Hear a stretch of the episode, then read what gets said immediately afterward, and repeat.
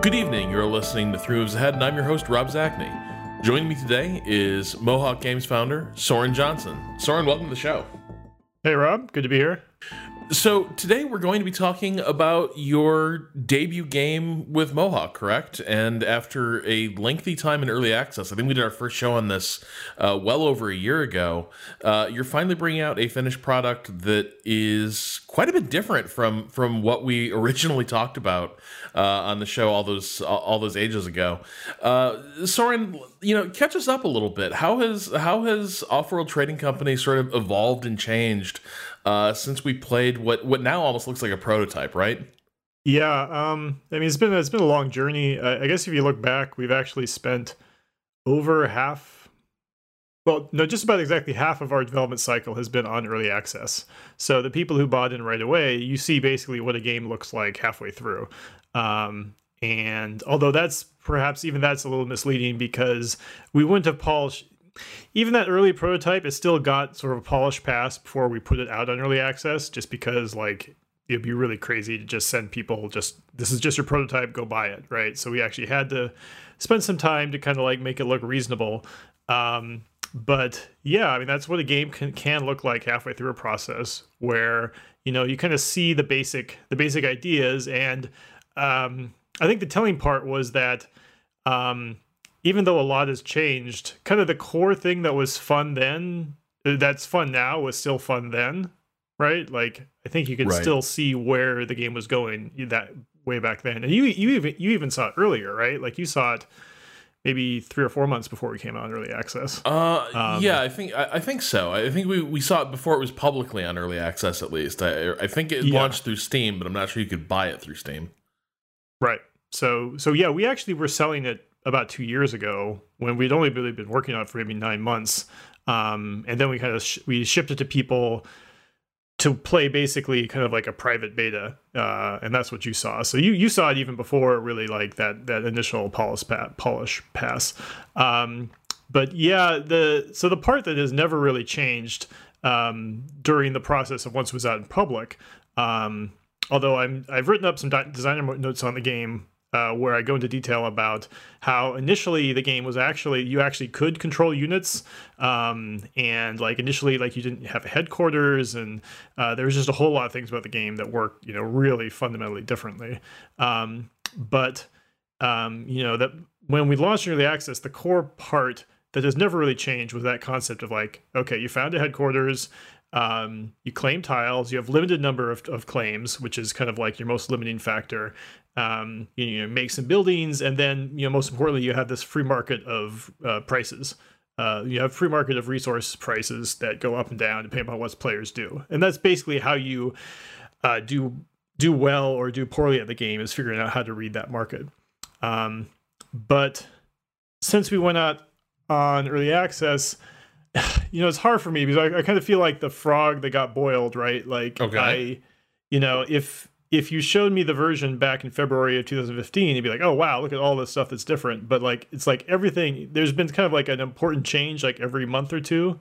But it's hard for me to remember all of them in detail. I, okay. I mean, one thing that sticks out in my mind is um, like the black market has changed significantly mm-hmm. in that when we released in early access, we had the black market was always the same thing, right? It was always this set of six or seven items, right? It was always the EMP, the Power Surge, uh, Dynamite, Underground Nuke, Mutiny, Bribe Claim, Goon Squad. Um, it was always those seven things. Um, and a few months after we came early access, I wanted to. I, I basically it was like, you know, we still have some design time left with this game. I want to. I want. I want the game to be as variable as possible. Like that's one of my high level goals for the game. That like, you know, I really want the, the matches to play it very differently. And we got random maps what about having a random black market right? Um, and so now we have there's about 20 different items that can show up on the black market. Um, and you have some things that you know are really very very different. Like there's like the hologram which lets you actually disguise some of your buildings. Um, and then of course the spy that sort of counters the hologram. And um, there's really weird ones like the network virus which basically like traps someone's building so they can't turn it off. Um, and that's a that's a that's a neat neat building if like you see someone who's you know has some buildings that they probably should delete because they're not actually being very profitable and you like you hit them with a network virus and then like if they're a steel mill you buy up a bunch of iron right to drive the price of iron up which makes those buildings even more unprofitable right?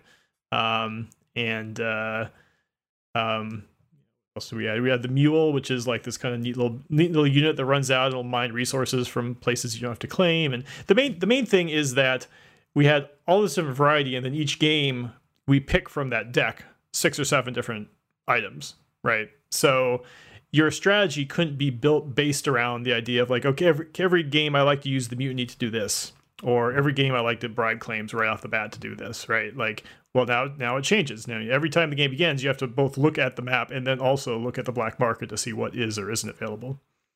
Um, another another big thing that changed was the reveal map mode um, which was something that um, was really asked for um, by our hardcore community. Okay. Um, in the, the hardcore mar- multiplayer community. In that You're talking about that opening stage where you're sort of scanning the map. yes. Okay. Um, so have you played the, with? Have you seen the reveal map?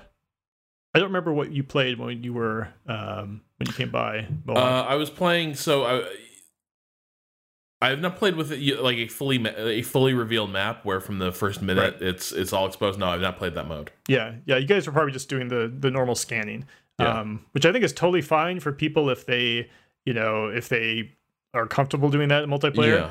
Yeah. Um, but for people who are who are playing like, you know, hundreds of games on multi, in multiplayer, they begin to feel that the issue is if there's uh if there's if this map has one great founding location and then it basically feel like the game basically comes down to well who finds that location first while they're scanning right?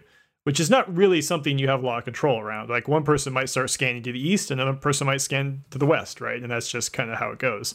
Um, and i actually think that it's not it's not quite as bad as the the community thought it was because there's lots of other advantages and disadvantages to founding first or second or later. Mhm. Uh, if you found later, you get some extra claims and you get access to the black market earlier. And so there's already a bunch of trade offs built into the system.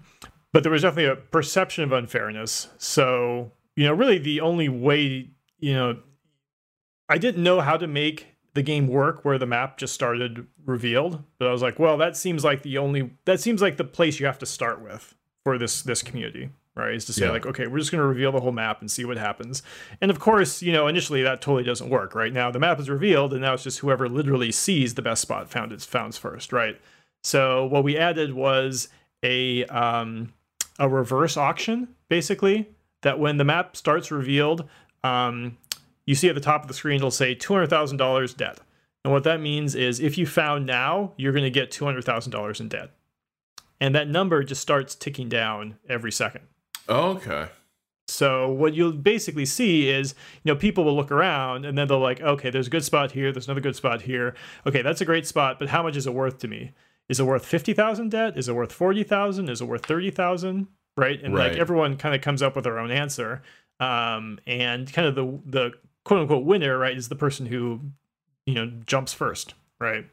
Um, and it's also it's it's not actually that once once you get good at the system, you realize it's not actually about how good the spot is, the best spot on the map is. The really important question is how good is the second best spot, right? Because, um, yeah, okay, that spot's amazing. You take it for forty thousand dollars in debt, fine. But if the there's another spot which is really not that much worse, well, then if one player starts with forty thousand dollars in debt and the other player starts out with zero debt, that's a huge difference, right? So um, sometimes you'll actually see um, people if they if that map opens and there's there's like enough good spots for everyone, they'll wait for the debt the the counter to get all the way to zero, and then actually it'll start counting up.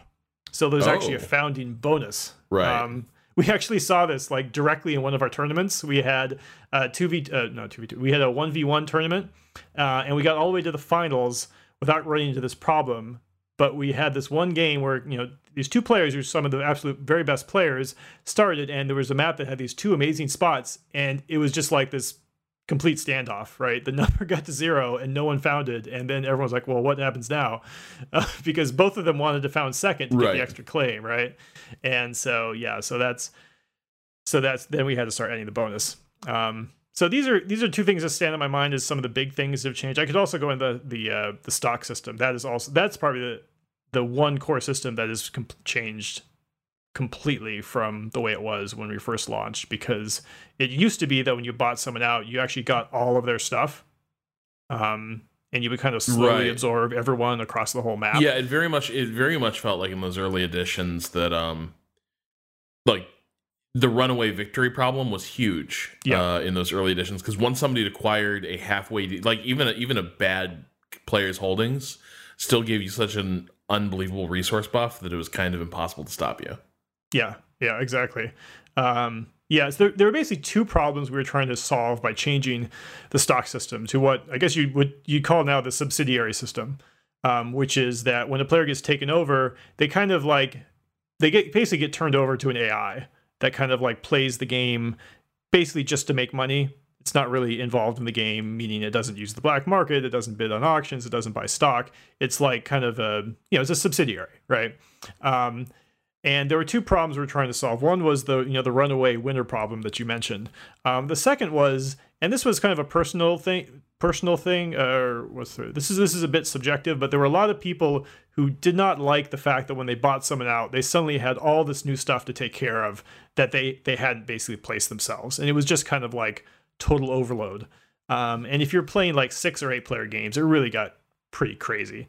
Um, and so our solution was a subsidiary system which you know first of all because the ai takes over and just runs the company for you and will send you excuse me basically, basically what it does is it sends you 1% of their cash every second so it's just this like slow drip feed of their money um, so that handled the problem of like people players being like overloaded um, but it solves the runaway problem or at least made it better um, by allowing for essentially split ownership. Right? Mhm. in that um i mean the the easiest way to point this to explain this would be like think of a three player game right? Um you have player a b and c. At some point someone's going to get bought right? And under the old system let's say a player a buys player c. Okay now it's essentially two to one right? Like there's one player who has who is literally twice as big as the other player right? And it's it's almost impossible to balance that out. Like you might as well just end the game as soon as the first buyout happens right?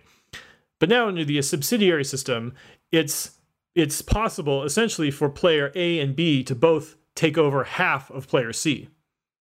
So player c gets turned into a subsidiary but that player's stock is split 50-50 between the other two players and is basically giving cash at the same rate to both of the other players right um, and sometimes sometimes it might be 60-40 or it might be 70-30 but there's you know there's at least the possibility that like you could have a somewhat even split and you know the game can continue and the the person who you know it's, it's just not all it's not all or nothing right?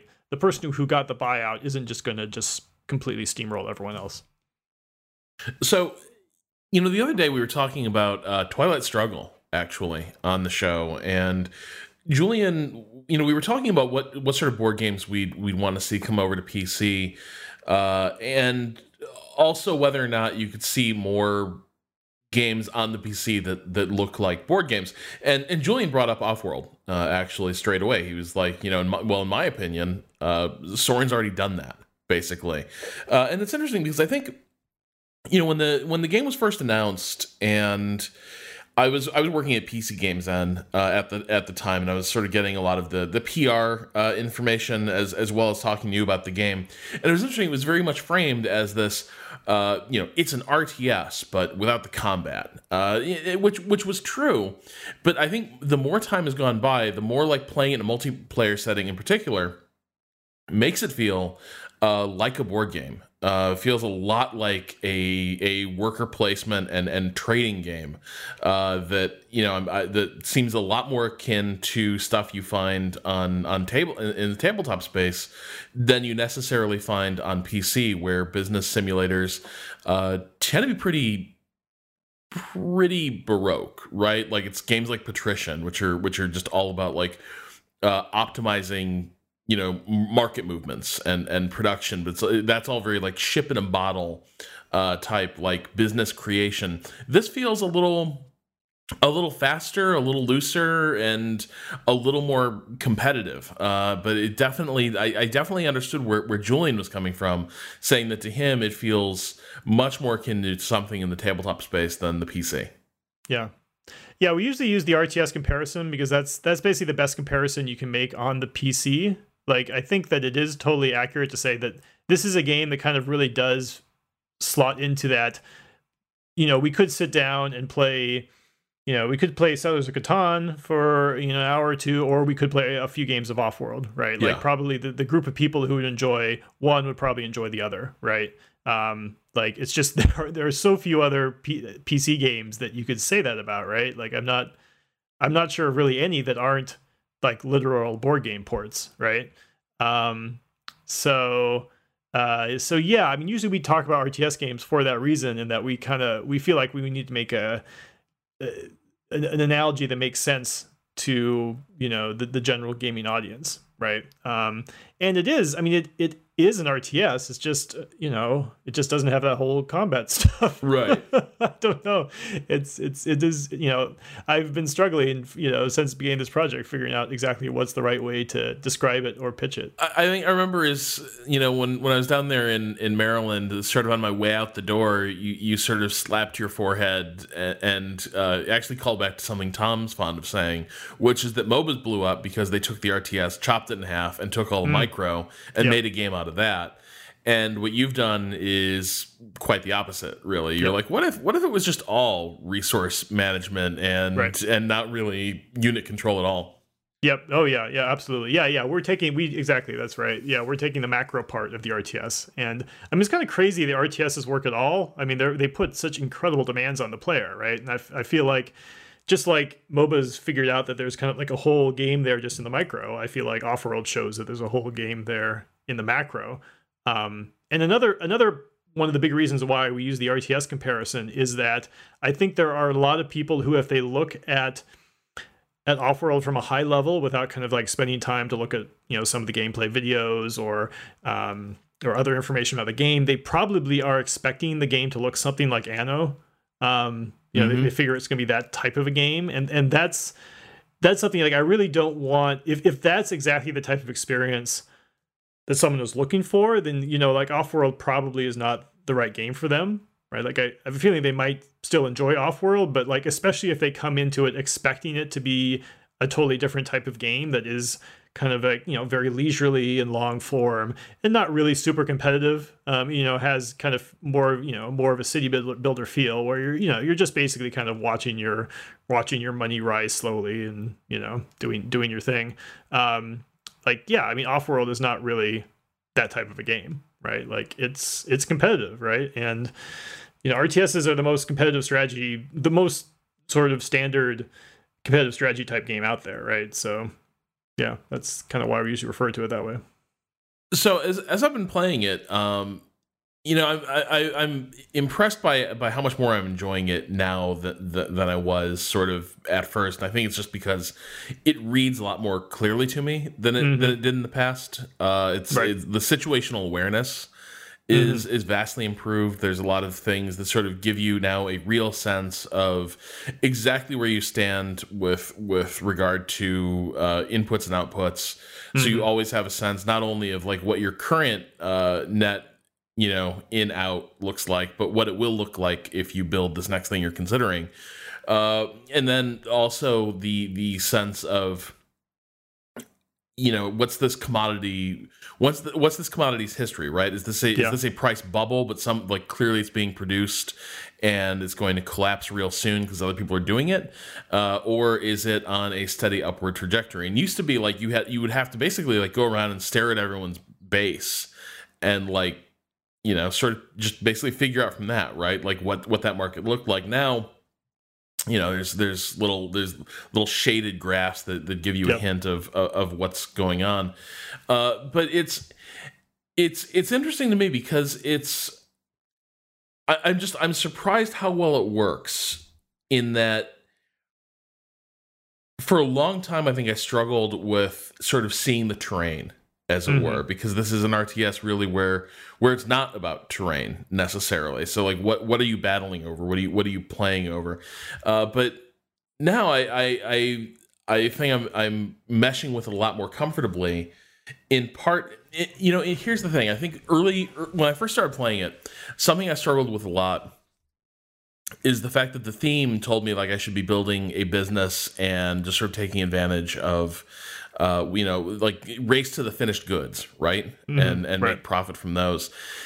And I think now I've gotten a lot more comfortable with how it does end up functioning as an RTS, right? Where this is still a game where you're going to have to, you know, parachute into a market, get it while it's hot, and occasionally you're going to have to, you know, change your complete, com- change your business like two or three times over the course of a match, just to make sure you're always getting the largest profits. Uh, and it's it's interesting to see how that understanding has shifted now, and it's gone from being this really alien concept uh, to being something I'm a lot more comfortable with, uh, and and is actually really satisfying to to do well at. Yep. Yeah, I mean it's hard to, you know, if if you were the only player on the map, it would be pretty easy to optimize, okay, this is exactly the right situation for extracting the optimal amount of money and, you know, let's just let it let it roll, right? Um and yeah, that's that's what makes the game interesting is that there's someone else out there messing with the market at the same time as as you are, um, and it's um, it's great to be able to take advantage of the fact that you see someone who's like, man, that guy is way overproducing water, right? And I'm going to take advantage of that. I'm just going to like, I'm just going to instead just build a bunch of farms, right? Yep. And I'm going to be making, I'm going to be making the money, even if you know that person is basically wake, working for me by selling me water at such a low price, right? Um, and yeah that's that's like the level of understanding you need to get to to, to do well at offworld yeah and, and just all the things that can open up from that kind of interaction right? Like that still depend like is that person willing to basically tank their own game for a while and just sit on a water stockpile? You know mm-hmm. like are they are they are they willing to screw you that hard? Are they going to let you sort of you know invest in water heavy businesses you know, and then they will simply stop selling to the market. I, I love the sort of uh, you know bluffing and, and, guesswork that that goes on goes on in this game. Yeah, yeah. Um, I mean, I spent a lot of time real early on the project, um, thinking a lot about the whole the adjacency bonuses and like how many buildings are sort of the right number of buildings to have um, of each type. Yes. Right. Because and how many claims you have total? Because I, I knew early on that like the one thing I wanted to make sure was never a good strategy was like just building one of every type of building. Right. Like that would lead to a very a very very boring game. Yeah. Um. And uh. Once, one of the nice thing about being on early access is that I, I, I discovered that I actually had kind of overcorrected. That when mm-hmm. we initially released, you got basically a 50% bonus for every adjacent building. So um, if you had like a, literally a full circle of say steel mills, the steel mill in the center would get a 300% bonus, right? Which is just crazy, right? And yeah. So there was a there was a, a, version I think it was might have been beta two or beta three where um, you know kind of a dominant strategy was basically you'd see these players where they would build seven steel mills, let it run for like 20 seconds, 20 or 30 seconds, and then delete them all, and then build 20 chemical labs, let them run for like 20 or 30 seconds. And then they build suddenly seven solar panels, right? They would just constantly cycle all their buildings because the adjacency bonuses were so good that um, you know you you know you you didn't care about you know losing the time. You wanted to just be always at maximum maximum production. Um, so that helped me get to the sort of the sweet spot where like the first one you get a 50%, then the second one is yeah. at 75, then 85, and like it kind of ramps down from there. So the, the most you can get is 100. And at that point, you're really much better off having two triangles, right? Mm-hmm. Than it's in, you know, just fully you know going for all six or seven buildings um, and so that was that was that kind of got, got us to the sweet spot where like over the course of the game you're probably going to have you know 15 to 20 claims right and if um, if you're thinking of your buildings usually in triangles well that means you're probably going to have you know four or five types of buildings you know mix in some of the primary resources a couple of the advanced buildings so that means you know at least a third of the of the market you're not going to have access to right? And so then it's like, well, now the question is, am I going to lose the game because I've been because I I chose the wrong I chose the wrong resources to skip, right? So that's that's like a really important decision you make every game is is you know not just what to build, but knowing what resources you're not going to build. So another thing I wanted to talk to you about with this game is the campaign. Yep. Because when I first saw the game, I was kind of curious whether there was going to be a campaign at all. Uh, yep. Again, it seemed like such a self-contained c- contained board game like structure mm-hmm. that it seemed like it'd be very difficult to layer in any any kind of convincing campaign.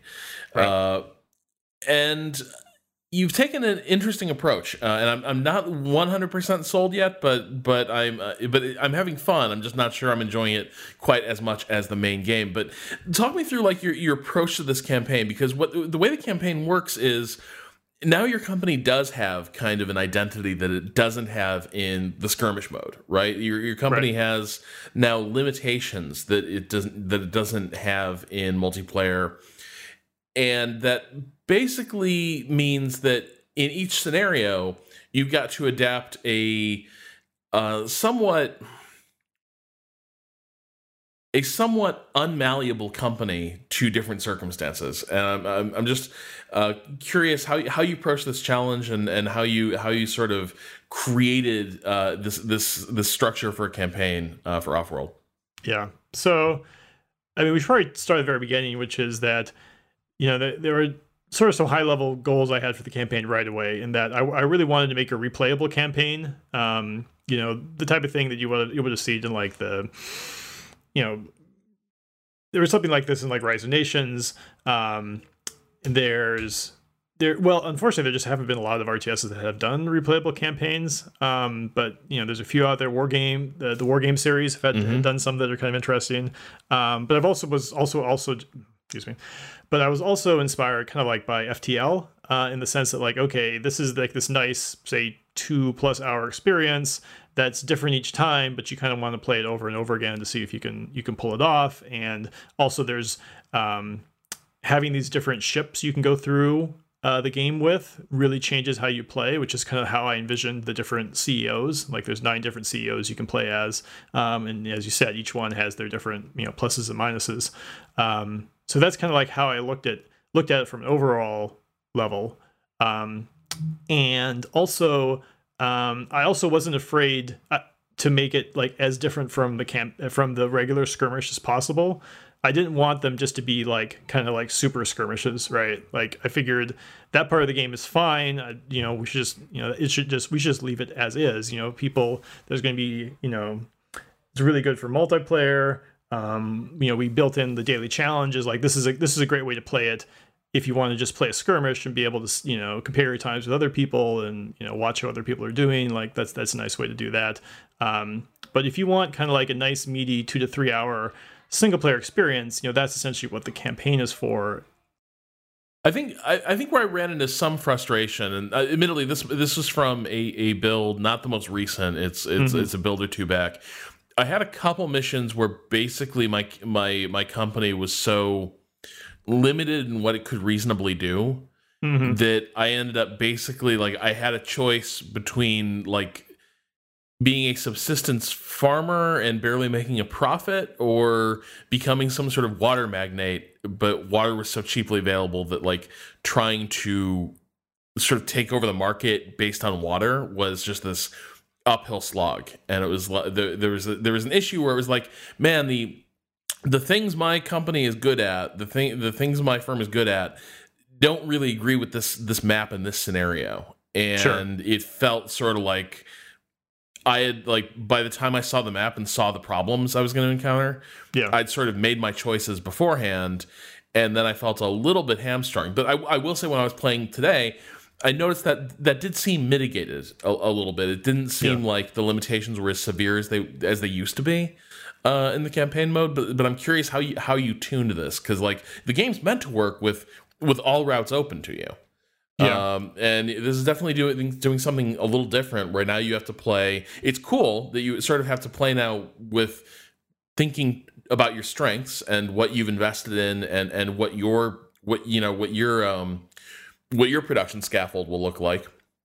But it also yeah. imposes uh, challenges because it clashes a little bit with the design.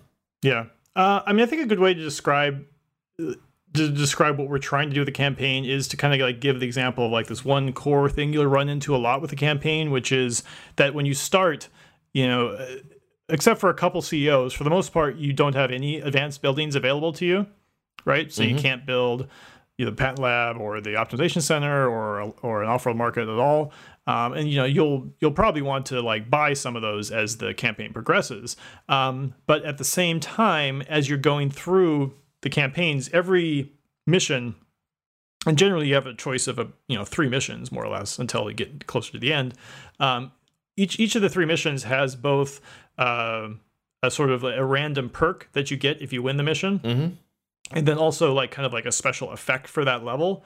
Um, and so those effects can some those the bonuses some can sometimes can be like uh, you know free patent lab right? Um, and you know you won the mission and suddenly you have a free patent lab and you're like okay well now i should probably figure out what how what's the best thing i can do to take advantage for of of that of this new you know thing i've got. Um, but beyond that sort of more more typically so one of the events that's common for these type of missions is that everyone can build a hack array just on this one mission right? So like you're at the main you're at the main level of the campaign you're deciding which mission to use and you're like okay for this mission everyone gets to use a hack array for this mission everyone gets to mm-hmm. use an optimization center um, and then there's all these other factors involved as well that might change why you might want to choose one mission or another right like yeah. you can see which black market items are available they each the, each of the colonies has a nationality and if you focus on one of those nationalities you get more you get extra bonuses like if you uh, like for I think the hmm, sorry me off the I know for the Chinese like if you if you do if you win two or three or four uh, Chinese missions, you'll get a larger scanning range, for example, um, as you go through. Mm-hmm. Um, and uh, and and you know you also look at like the terrain type, right? Like if you're a robotic, and you which means like you're usually focused on you know iron and metals and things like that, then like a, a volcanic map is probably pretty good for you, right? Yeah. Whereas if you're expansive and you need lots of water, uh, the lake beds and riverbeds map. So basically, you know, you have all these different factors to decide which types of missions to choose. But you often might end up in a mission. Well, guess what? On this mission, optimization centers are available. So maybe when you play the game in skirmish mode, you have a certain pattern, right? Like maybe you like to play scientific and you like to build patent labs and you like to do things a certain way, right? Um, and this is, I think, often a problem in RTS games that have this kind of scale of that they last 20 to 30 minutes, right? Is that you kind of fall into, I think, a rut if you play these games over. If you're not playing the multiplayer, mm-hmm. where there's a human actually challenging you to change your strategies, um, you know the AI is going to j- basically be fixed, and at some point you're going to kind of find figure out that strategy that works really well for you, and you're just going to kind of do it over and over and over again until what generally happens is people get bored with the game. Yeah. Right. Because there may be a lot more game there they haven't explored, but they've found some strategy that works great and they're just going to keep doing it over and over again. They're kind of like, they're sort of ruining the game for themselves. I, I definitely like tend to approach RTS campaigns with sort of like once I identify my sort of stock build, mm-hmm. my my my standard comp, like I tend to apply it pretty broadly, right? Like yeah. maybe I'll adapt it from scenario to scenario, but still fundamentally I'll, I'll be like eh, I lean heavily on you know say infantry uh you know not more infantry than tanks and then about as many as artillery as many artillery as tanks and it just you sort of one size fits all strategy, and that does get a little rote, a little boring. Yeah. And so that's exactly what we're trying to tackle with the campaign, right? Like, so this one mission, optimization centers are available. Maybe that's something that you rarely build normally, but hey, it's here. And the other buildings you don't use might be locked off. So, like, if you're going to succeed at this mission, you got to figure out what's okay. How do you? What's the best way to actually use this building? Right? I think a really great example would be the hacker array, right? Like I think for a lot of people, it seems like kind of a strange building. They're not really quite sure how to use it well, yeah. right? Um, but if it's given to you in the campaign, like, well, you better use all the tools that are available to you. And um, if the other ones are kind of locked off for just this one mission and this one's available, then you know suddenly the, the game has changed significantly. Um, and and so and that's beyond that. Like so that's why I would that goes back to the the CEOs. Why the CEOs each have a very different flavor is is you know I'd really encourage everyone to try to like beat the campaign one time using each one of the different ones, um, because like you will not there will not be just one strategy that works for all of them for sure. So I'm curious now. We we did a show on on early access uh, with Jon Shafer and Tyler mm-hmm. Sigman of of Darkest Dungeon, and uh, I remember you. I remember you said uh-huh. you only launch a game once. You get one launch, that's it. It only comes out once. So now, now, now I. That sounds like what that sounds like what Jon said. uh, no, I, I, I, think Jon. I think Jon. I think Jon said I'm never going to release a game. Uh, no, no launches. Jon, Jon, said you should never. Jon said you should never launch. Uh, no, but I feel like I feel like you'd sort of you'd sort of had the idea that like realistically, yeah, Offworld gets one chance to really make a splash, and that's kind right. of true of any early access game. Is that has that view shifted for you at all? Do you like what are your expectations going into now the the formal launch of of a finished Offworld? Yeah, I mean, I think about this a lot, and I you know I you should you should ask me in a week. Um, okay. I'll have a I'll have a good answer for you then because yeah, I just I just don't know. I mean, I do think that you know the second launch, so to speak, like I don't think it it it it it just there's nothing that can compare to like the first time you're like the first time you're exposed to everyone right? Mm-hmm. the first time it, it's the first time it's public on steam first time everyone sees it it's it's new like people are looking for videos on it people are like excited to stream it everyone's talking about it. Um like that's a that's a kind of a unique moment for every game right? Um and um i hope that happens again. You know we've tried to do what we can to like you know get the marketing going and talk to press and have some really cool features for like the game the the new version that's going to you know land on Thursday looks significantly different from the one that everyone's playing right now. I mean the campaign screens are completely new. Like no one no one out in the public who has isn't using like one of our private branches has seen that, right? So there's some there's some big changes there, but it's still it's it's hard to compete with like that that first day on Steam. Um so yeah, I don't know. I'm I'm you know, I'm guardedly optimistic, but I don't I don't think we're gonna suddenly like double our sales in like the first week or something. Like I, I think that would be you know, that would be unrealistic. Um it's been interesting to watch what's happened with Factorio. Um, because I mean they've they've been doing really, really well in early access. Um, and it seems like they they really held off longer than they they needed to to go to early access because they've been selling on their own site for I think at least probably a couple of years, right? Um, and uh, but it seems like they've been doing totally fine.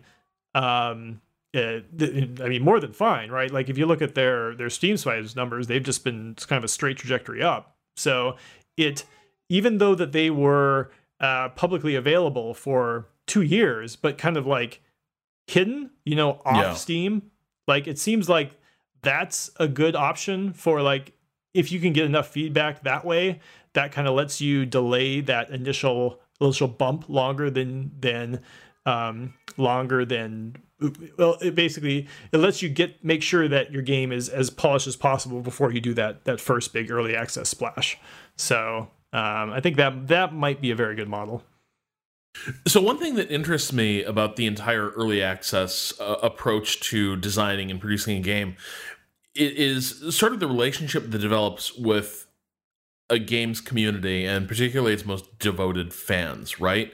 Mm-hmm. Uh, because on the one hand, they are probably outliers to some extent uh, as far as the you know as far as your your target market is concerned. These are probably people who who neatly slot in uh, to to the type of the type of people who would in, who would enjoy your game. On the other hand, they are the best informed about your game. They are the most mm-hmm. devoted. Uh, they are going to be really sort of parsing these changes. I know, like it, like in with Darkest Dungeon, it was sort of striking how much harder that game got at the very end of its time in early access and leading up to launch. Right, where where suddenly it was like, nope, the the hardcore wants it this hard. We wanted it to be this hard all along. This is kind of what we were, we were building towards. Uh, we're in total alignment there. Newbie's gonna have to suck it up.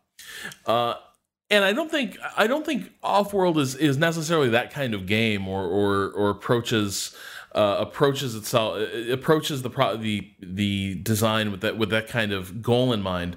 But I am interested in how you sort of weigh the feedback of a community that's sort of playing the game almost as much as the de- developers yeah. versus the fact you are making a game for but hopefully a much wider audience right uh, and i remember like when i was talking to to, to dorian newcomb uh, you know a few a few weeks ago he said that he always sort of viewed his job as sort of push back against you a little bit and and sort of remind you that no, this has to this has to read right. This has to be clear to people coming into it cold because he he, so he sort of said that your instinct and what you tend to pay attention to the most is the people who play the hell out of the game that you you, you sort of adopt a a hardcore mindset when when you're designing a game. I'm i'm, I'm curious uh, how you how you approach that.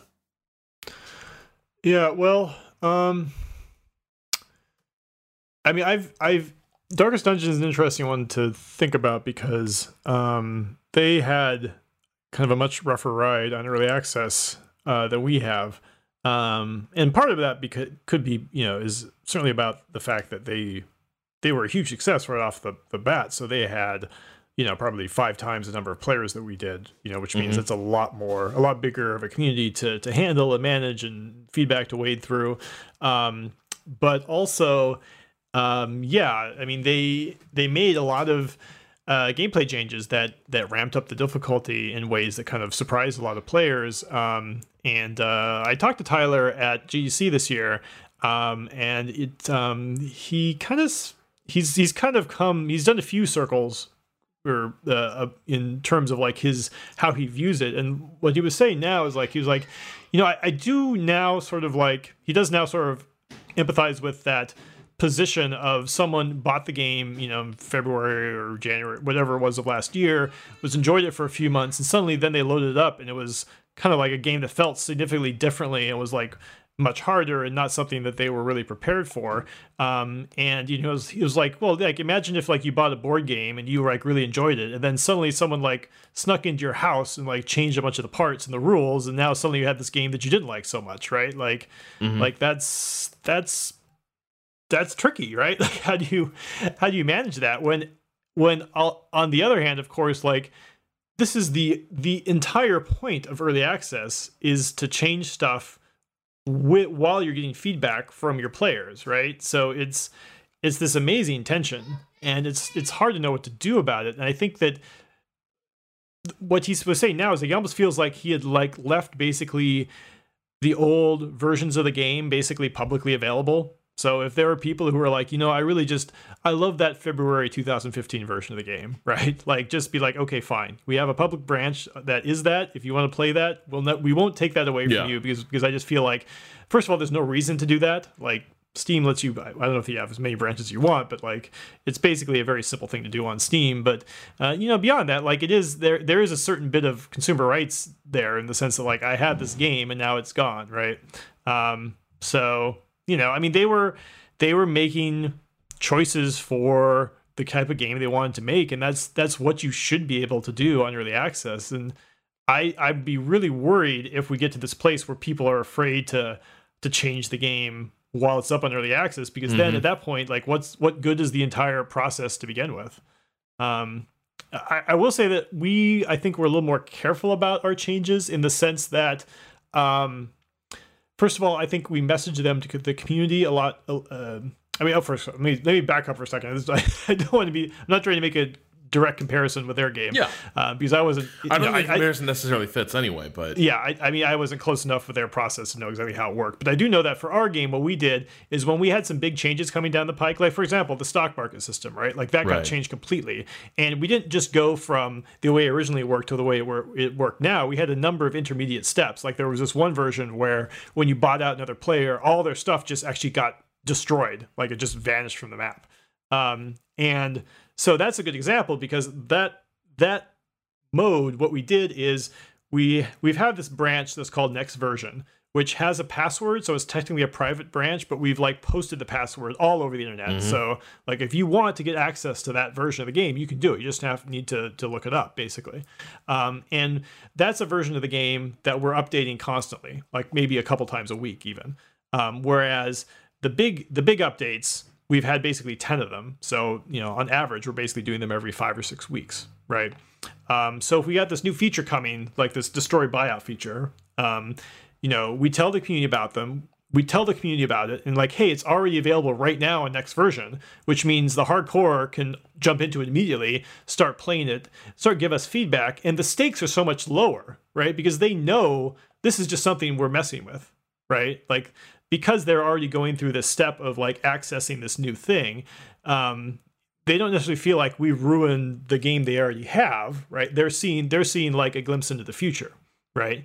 And then even even then, once we released that in whatever it was, beta six or beta seven or whatever it was, if it was a if it was a big feature that I thought would cause some controversy, I almost always made it a um, a game option, something that would be something that you would you would choose in the game setup and would usually default to, to off right? Mm-hmm. but maybe not. Depends, depends on how controversial i thought the feature would be right? And um, so yeah i think for destroy buyout like well here's this game option and it's going to default to off. So when the beta came out the game basically looked the same to the casual player but the hardcore players knew that this is something we're looking at so they that they would play with it. Um, and that that worked really well. It, uh, one other thing we would do is usually after a beta came out, we would hold a tournament and we would um, dictate that the rules for that tournament were you had to play with this new feature, right? Mm-hmm. Um, and anytime we would hold an official tournament, I mean that that's like that pulls out all of the most competitive people from our community, right? And so they're the ones who are going to basically really put the new features to their through the paces, right? And so like you know usually within a week or two we would know whether this this new idea was was good or bad right? Yeah. A lot of us on this show have, have sort of talked over the last year about like the fact that rts's seem to be in a difficult place uh, in part because of the reasons you described right? They make tremendous demands on the players. And a lot of them just aren't that much fun unless you can somehow handle all those all those demands I I think what what intrigues me here is on on the one hand, uh, you you have Offworld that kind of operates with that split identity, right? That it just sort of it, it, it, takes the macro side of RTS and, and, and sort of does its own thing. It feels it feels like a board game, and that makes it much more approachable in a multiplayer setting. At the same time, then you've also done all this stuff to make it uh, satisfying if you're playing it by yourself, right? If you don't want to go and and get competitive, uh, co- competitive with it.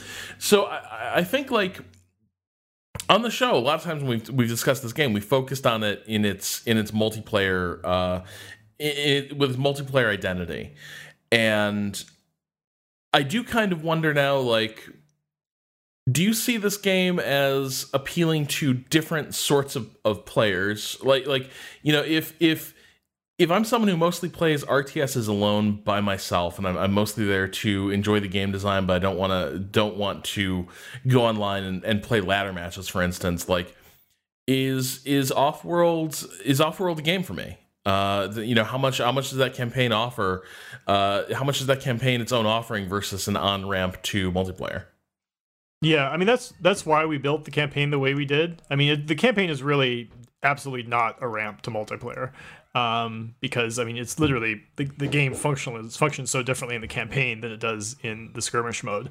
So like that's that's exactly the way I view the campaign. Is like I know there's going to be a lot of players out who just out there who just do not have interest in multiplayer, right? And so you know I think that you know those players, yeah, they could probably they could get Offworld and they could play it in skirmish mode and they you know they they'd have a good time. But like I you know I don't think we'd be necessarily making a game that's amazing for them unless we really did carry through with a with a with a good campaign something that that fits that to me like the right format is i'm kind of envisioning you know someone come, comes home from work and they want to spend a few hours you know with offworld with and have this full arc of a game in single player right? So that's why i targeted something that's going to last you know two to three hours right?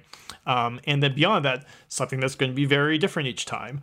Um, and you know both from you choosing to choose a different you know you're choosing to play a different C- ceo and the game you know presenting you these different random options each time you go through it.